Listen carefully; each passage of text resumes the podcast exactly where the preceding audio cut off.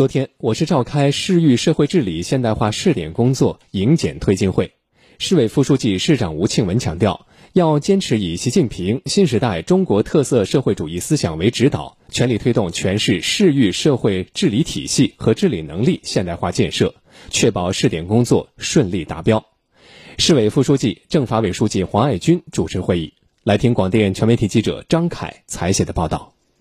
吴庆文指出，党的十八大以来，以习近平同志为核心的党中央高度重视社会治理工作，提出许多新思想、新观点、新举措，为我们指明了前进方向，提供了根本遵循。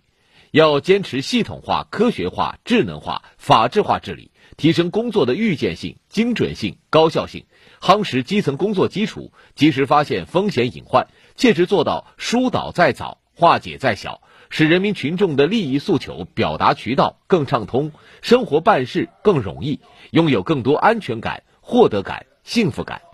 吴庆文要求各地各部门要高度重视，认清形势，争分夺秒部署迎检工作，必须保持先发姿态，努力创造更多率先示范的实践成果。要抓牢重点，靶向发力，按照工作指引要求，全面梳理盘点，及时补短补软，全力争先敬畏。要压实责任，凝聚合力，全力打响苏城善治品牌。会议专题学习了苏州市市域社会治理现代化试点工作指引三点零版。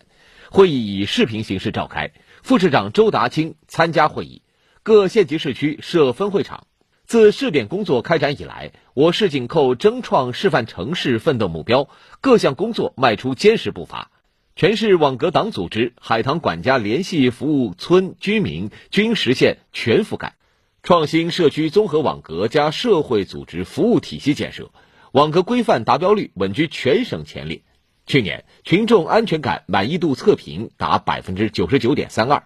综治和平安建设考核位居全省第一。